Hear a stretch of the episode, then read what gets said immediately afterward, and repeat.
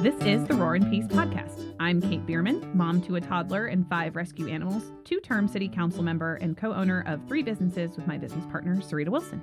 And I am Sarita Wilson. I have two grown kids, which makes me an empty nester. I'm married to a coffee roaster. I'm a wacky doggy daycare lady, industry disruptor, entrepreneur, and city council lady. I have too many animals to name.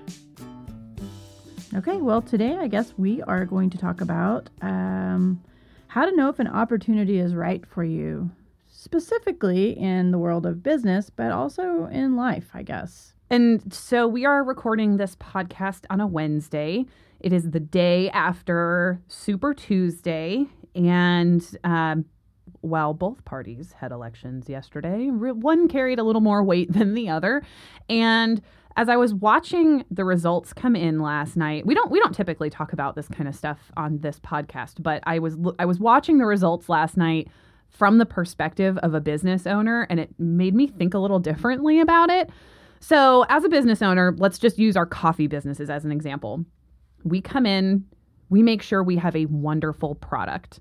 We ensure that the cost is reasonable and accessible to as many people as possible. We make sure that we are reflecting our customers' desires back at them in terms of what we are selling and what price point we're selling it at. We make sure that we have great customer service and make our our building as warm and inviting as it can be to cast a wide net, bring as many people in as possible. And then you have Joe somebody over here walk into the next door building, slap some crappy paint up on the walls, brew a pot of Folgers coffee, and everyone goes running in.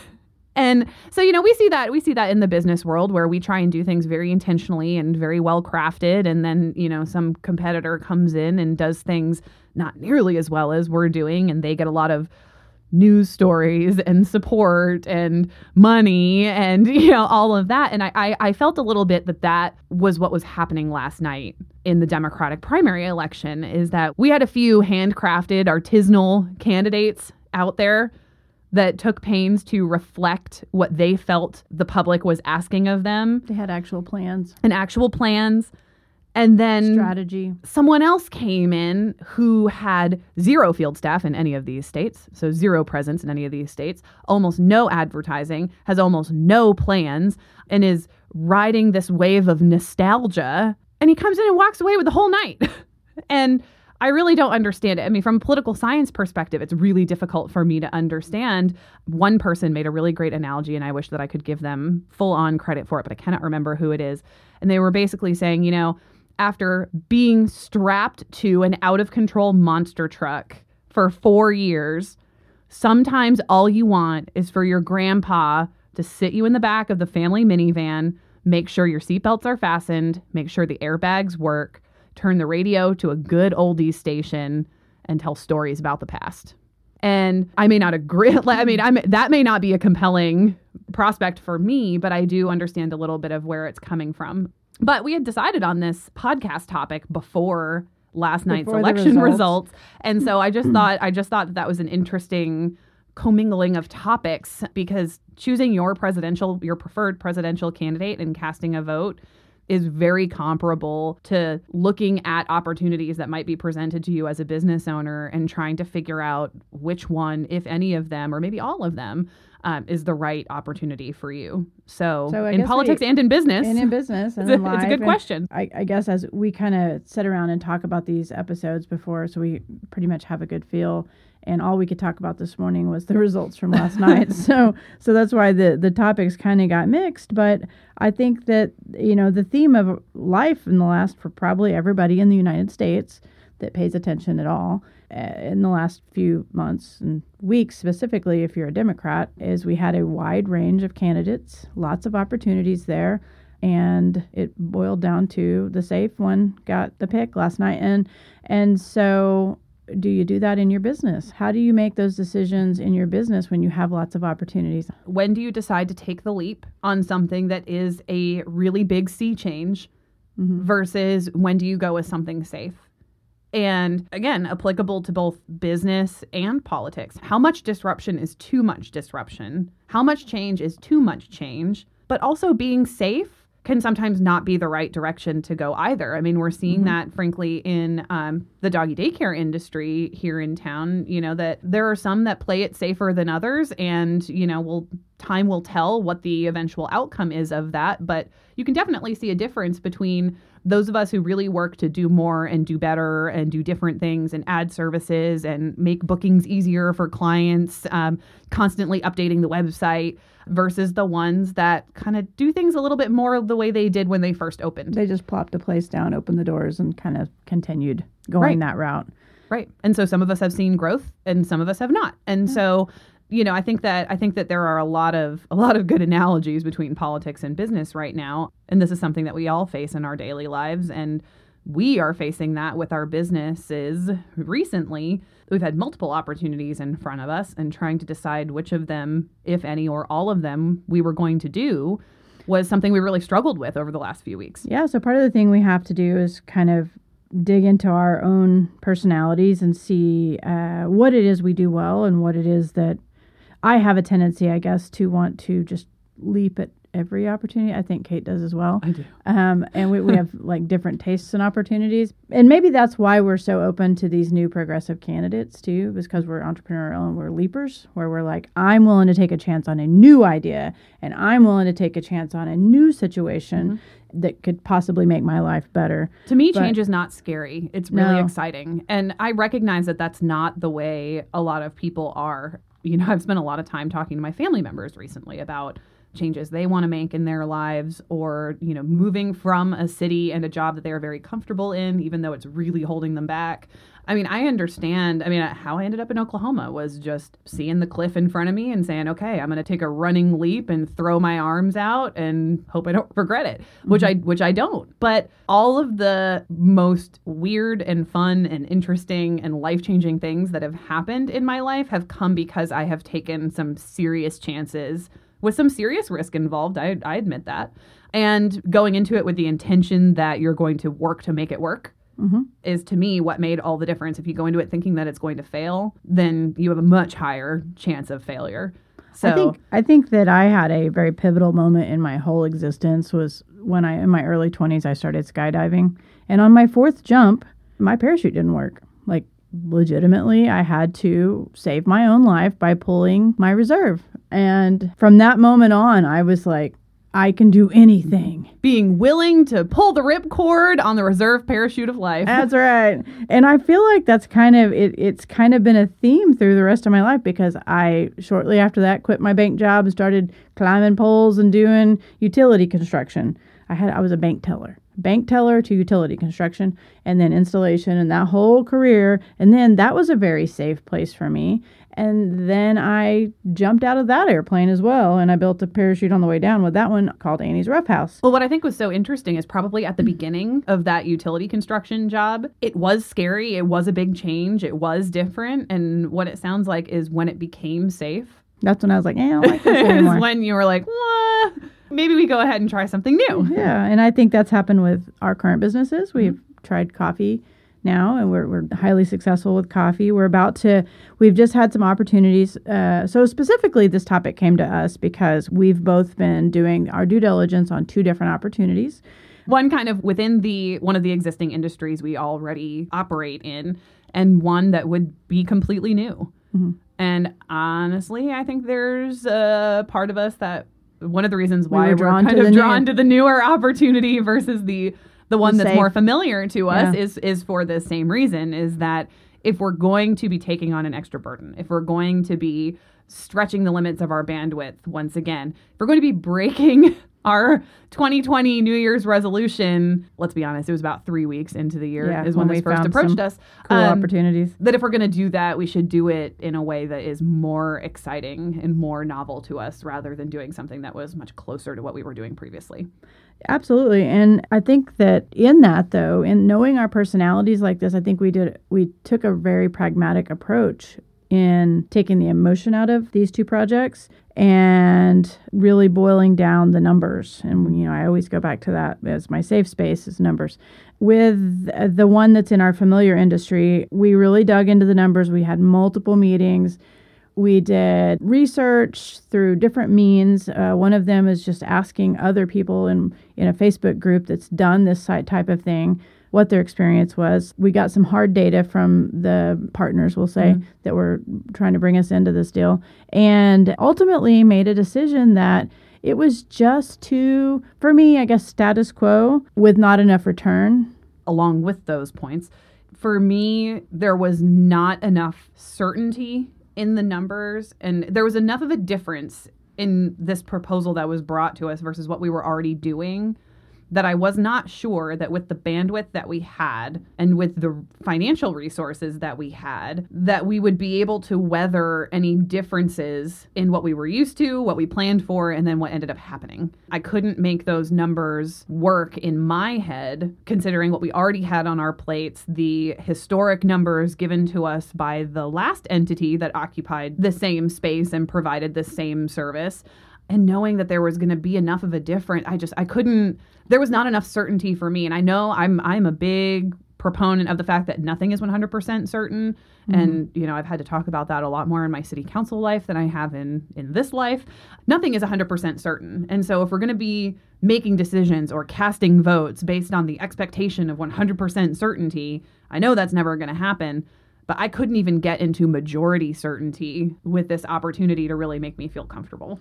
So some of the questions I was thinking about because a lot of it's just a organic thing that happens in my head, you know, like as I'm problem solving and seeing if this will work. But the things that I ask myself, and this is the part that I feel like is the little kernel that you can use in your own decision making processes which how much time will this take for me for us i believe it's resource based so i think we would jump at every new project yeah. because we like new projects and they're fun but you have resources. You have time resources, you have energy resources, you have money resources, and just hours in the day.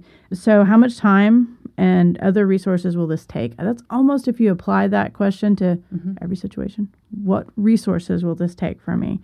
Uh, and then, you know, kind of taking that list of things that will be needed. So, a new business takes a lot of marketing and, you know, just there's a lot of things. And what bandwidth do I have? Do I have money, startup capital? That's another resource question. And then there's energy. Will this distract from my other goals? How do I really determine if it's a good opportunity or I have confirmational bias in which I just love new projects? So for this, when we had two projects, it's almost kind of beneficial that there were two projects. So we knew we had room for one project. Which one do we want to take? Mm-hmm. And so the uh, other project, so one of them was in our industry that we we're already working in. Another one was a very new concept of which it was just more exciting and really a bigger opportunity for a better payout and less involvement by us. Yeah, and that and to me that was kind of the biggest bonus points on this this other opportunity is that it checked a lot of boxes for us. It was something new. It was something exciting. We'd be helping. We'd be helping a fellow Norman resident and business owner put together an idea that was new and exciting and novel for our city, and didn't require day to day management by us. Mm-hmm. And with all of the unknown variables that I didn't feel that I could accurately pin down, maybe you had gotten to a different place on that. But with things like the numbers, I wasn't feeling super confident mm-hmm. in what we were putting putting together. The fact that it would require so much more day to day hands on work by us was really concerning to me. With this other opportunity, I could do a lot of the research and the legwork and the background in the evening after my daughter goes to bed you know, I could do a lot of the systems management that way, a lot of the marketing that way, but it didn't require me to have boots on the ground there for multiple hours of the day every single day. And that was really important to me too. So ultimately, the resources and the shiny new project won out. And stay tuned because we'll be able to talk about that in a little more detail once we maybe about once a week. the ink is dry maybe by the next podcast. Woo, that'll be fun.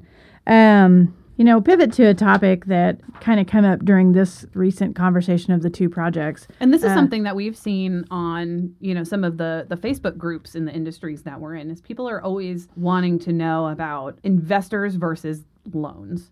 And that doesn't need to necessarily just be from a bank. You could get a loan, you could get a loan from a person in the community that you know, you could get a loan from a family member. And at the same time, either they might bring it up or you might be thinking about whether or not that means they should be an investor mm-hmm. in the company. So when we were looking at this new and exciting opportunity that we'll be able to talk to you about in more detail at a future point, we were faced with this question. We mm-hmm. had resource needs. We knew that we were probably going to need somewhere between five and ten thousand dollars to be able to put into this building right from the beginning to get it where it needed to go and then have kind of a little bit of a runway to be able to pay bills, et cetera. Where were we going to get that money?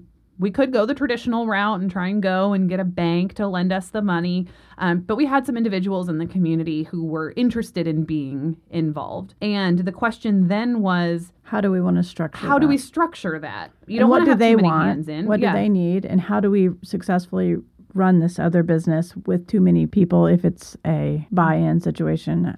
And yeah, and so that was something that we kind of had to think about. So we sat down with our attorney and kind of started working through some of those points and really kind of because one of the one of the prevailing factors in that was the fact that the person who is going to be the face of this business and do the day-to-day management and running of it we w- eventually not too long in the future want that person to be the business owner. To buy That it our out. goal is not to own this business forever. Our goal is to utilize our skills in getting businesses started which this mm-hmm. person does not have and then do the background work to ensure a stable financial foundation for this company, which this person also does not have. And they know that. We love them. We love we love them. you. But And so the question is how, if we have these investors capturing a significant percentage of the shares of the business or percentage of business ownership, then that doesn't leave a lot of opportunity for the person who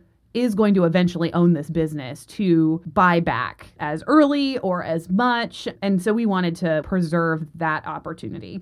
Um, which is one of So the it- main reasons why we went the the loan route rather than the investor route. it may have been why this was this project was so appealing to me too, Yeah. though, because there's really a lot of cool parts to it. One of them is. I think maybe it, a a side thing that's going to happen is an investment group. This group of people that we've identified that has a little bit, not a whole incident, it's not big investment money. So I've worked in my council role on many entrepreneurship committees and and angel fund committees because one of the big things that we want to do in our community is to draw better businesses, better job opportunities, better opportunities for everything into our community. So we have these conversations often. Many times those angel investors are million dollar. These are million, they, they, you know, small businesses, two million dollars. yeah, the And floor is really the high. The floor is really high, and a lot of small businesses like doggy daycare and coffee shops and those kinds of things need a investment infusion of capital, but it's not a big dollar amount. And a lot of the big dollar amount angel investors don't want to mess with small potatoes, but there's some people out there in the world that have a thousand, two thousand dollars that want to invest in their community. And if we can construct and have this infrastructure in place, we can scale that to multiple other places and be able to have this investment group. And fingers crossed, and if everything works the way we think it's going to work, their money will be paid back in a year, and then they could go invest it in something else and they can then help other businesses get started and make their own little bit of money from that and maybe build something over time. And so I think it does two things and that was really exciting for me. So we have this investment group that then we we needed to have the conversations with them. Do they just want it to be structured like a loan or do they want to hold a piece of ownership? So so we're learning a lot with this Yeah. conversation. So I think that that's exciting. So we're we're stepping outside of our current industries. We're stepping outside of our current business models and our partnership roles and really kind of crafting something new. So it's really interesting. And I think that this really kind of leads to what I think Sarita and I have identified is a driving goal of ours, which is instead of owning and being the day to day managers of a couple companies, that we would rather help get more companies up and running. Not necessarily be responsible for the day to day management of them, but utilize the skill sets that we have developed by doing what we had previously done to help others start and find investors for their businesses and then retain a smaller percentage of ownership for us for a smaller amount of future work. We have a lot of ideas. We can't implement them all on our own. And frankly, other people in the community may have already had them or may already be a step or two down the road to accomplishing it. But we have been approached so many different times to help with an aspect of business development that people in the community do not have as a skill themselves and do not feel that there are good enough resources out there for them to rely on to get them to that next step. And so I really think that this could be the start of something new and different for us in the future and I'm really I'm really excited about that prospect as well. Well, and I think it's important to really think about if you're an entrepreneur, what are your skill sets? I mean, lots of people have great ideas And our friend that has this business, he knows he's not good at running a business and he knows he's not good at that startup thing and he's not good at the systems stuff. We are good at that. Um, But what he is is an energizer bunny. So if we set the path in front of him he'll be able to and say, follow it. these are the things you have to do every day, these are the things you have to pay attention to, he will do that. And Yeah. so, you know, we just got to set him on the path and then he'll energize our bunny along. And you know. our investors don't want to do either of those things. Right. They don't want to run a business. They don't want to do any of the systems or any of that stuff that we can do. They just have a little extra money. And I think that could really, really make our community take our community to the next step, I guess. Well, and that is something that I've been harping on for a while now. And I think that an investor group like this could supplement what I'm hoping. I'm actually hoping maybe we can have a full podcast episode on build out costs and the impact of startup costs on a business's potential success because there are some communities in this metro area that recognize that Mhm. and do that really, really well. Yeah. And and it's not alone. It is a grant that these cities are providing for small businesses for build out costs in certain industries, targeted industries, just so that they can get doors open within a year. That paired with a small investment firm that provides loans at reasonable rates that any or all businesses could potentially qualify for, I think would be a really great comprehensive way to ensure continued growth in our community because we certainly do not lack for ideas in this community. What we lack is available startup capital for these businesses to get running. And then some of the other skill sets along the way in terms of business development of business plans and systems And and, all of that. We've talked before about how all of our businesses currently incubate other businesses. Yep. And that's just, I think, maybe And a this life- new one's going to do that too. I know it's just a life philosophy. So it's I think that we should all do that, and it makes us better. For instance, our coffee company has a cookie company in it. Like me, why would you not? Mm-hmm. Yeah. we're not good at cookies. Right. She's good at cookies. She's not good at coffee, or she is now because she's learned. But you know, she's not roasting coffee, and you know, she doesn't want to roast coffee. So Yep. I think it's it's finding what you're good at, and I think we can even kind of draw this weird back to our beginning topic, which was the presidential race and the primaries. Are these people really serving their roles the, in the best capacity? Are we, Yeah. as the voters, is our system completely broken? I don't know. Or are we able to pick who we think is going to be the right person and it actually be the right person? I struggle with that. I, I kind of go back and forth on it. I really can truly see it both ways because I mean, I feel like we have people in our immediate business lives that kind of fall into either of these categories. Mm-hmm. You know, I mean, to, change is not scary to me, but I know so many people for whom change is really scary. I called my dad, who is a Vermont Republican, which means if you dropped him in the middle of Oklahoma, he'd be one of the most progressive Democrats here. Um, and I asked him if he was going to vote in the primary, and he said yes. And I said, Who are you going to vote for? And I was not expecting him to say Joe Biden. And when he did, I said, Well, why? And he said, Well, I just want to get back to the way it was before, which was kind of related to my analogy of the monster truck versus the minivan. And I said, Dad, I understand that. But what I don't think you understand is that Obama's eight years were not so great for me as a millennial. I loved him. I voted for him. I supported a lot of the things he did. He did not support the things that would have drastically made my life better. And in fact, the lack of focus on the things that were actively destroying our lives as millennials only continued and now continue to this day. So I don't know that I necessarily want to go back to the status quo. And I think there is a big divide between the people who continue to be harmed by establishment politics and one side of radical politics and those who really aren't harmed by just about anything that happens. And this kind of relates a little bit back to our podcast last week about privilege. I am really worried that some of this election is and not exclusively, you can break it down by different demographics and see totally different results. But I really worry that this pining for the status quo again is in some ways a privileged perspective.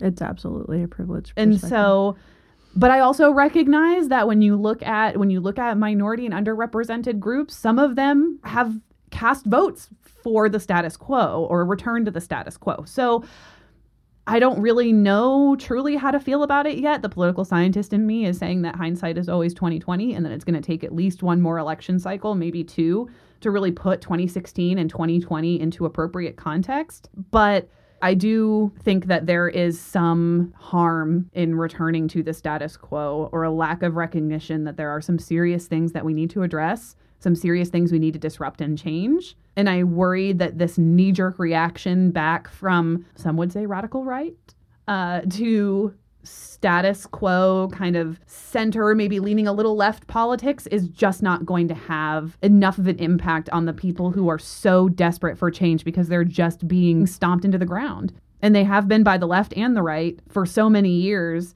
And a return to the status quo is not going to change that. No. So Well, I worry. I called my dad, who is a Republican in Oklahoma, has been his whole life, and uh, he did not know there was an election yesterday.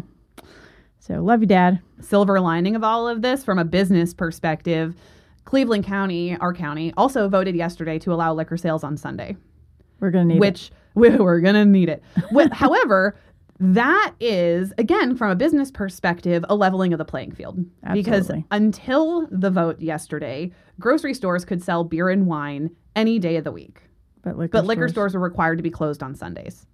So, because Oklahoma. because yeah conservative religious beliefs i don't know i, I grew up on the northeast coast where i mean yeah you had liquor stores but they were open seven days a week they were open on holidays if they wanted to be like i mean there's Are they still closed on election day? Do we know this? Oh great question They've always they they've they used to be closed they on used to election closed day. on election day, Interesting. too. I have no idea. So, from a business perspective, that is a move towards parity and leveling the playing field, and I think that that's really important. and away So- from morality legislation. morality based ordinances. Yeah, Yeah. yeah, that's Uh, definitely something we need to be staying away from, if at all possible. Yeah.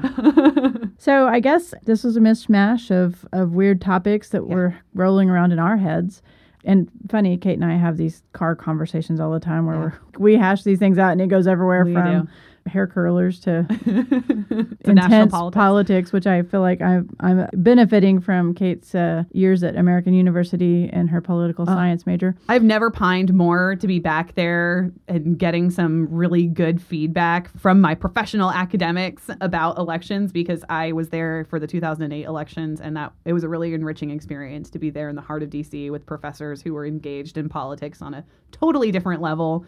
And so I miss that. But we don't always kind of break from the business owner frame in this mm-hmm. podcast, but we are human and we, We, are have wacky lives. we too. are we are Americans and Norman residents and you know all the things that every business owner is in their own community and our business ownership is not an island mm-hmm. that all of these things have an impact. We did not talk about pandemic preparedness or impact of act of God external factors on businesses, but that's something that's been swirling around in my head and has been Also, a I- topic of conversation on all of our industry, you know, pages and all of that. I've ordered trees from China You ordered trees from China a week before before the, coronavirus. before broke. the pandemic stuff really started rolling out there. I don't know. so we might be our I actually think there's a possibility that our trees will get stuck in customs for a couple weeks. I think so too. So anyway, I'm not going to worry about it though. Crazy lives this is business called owners. entrepreneurship. right.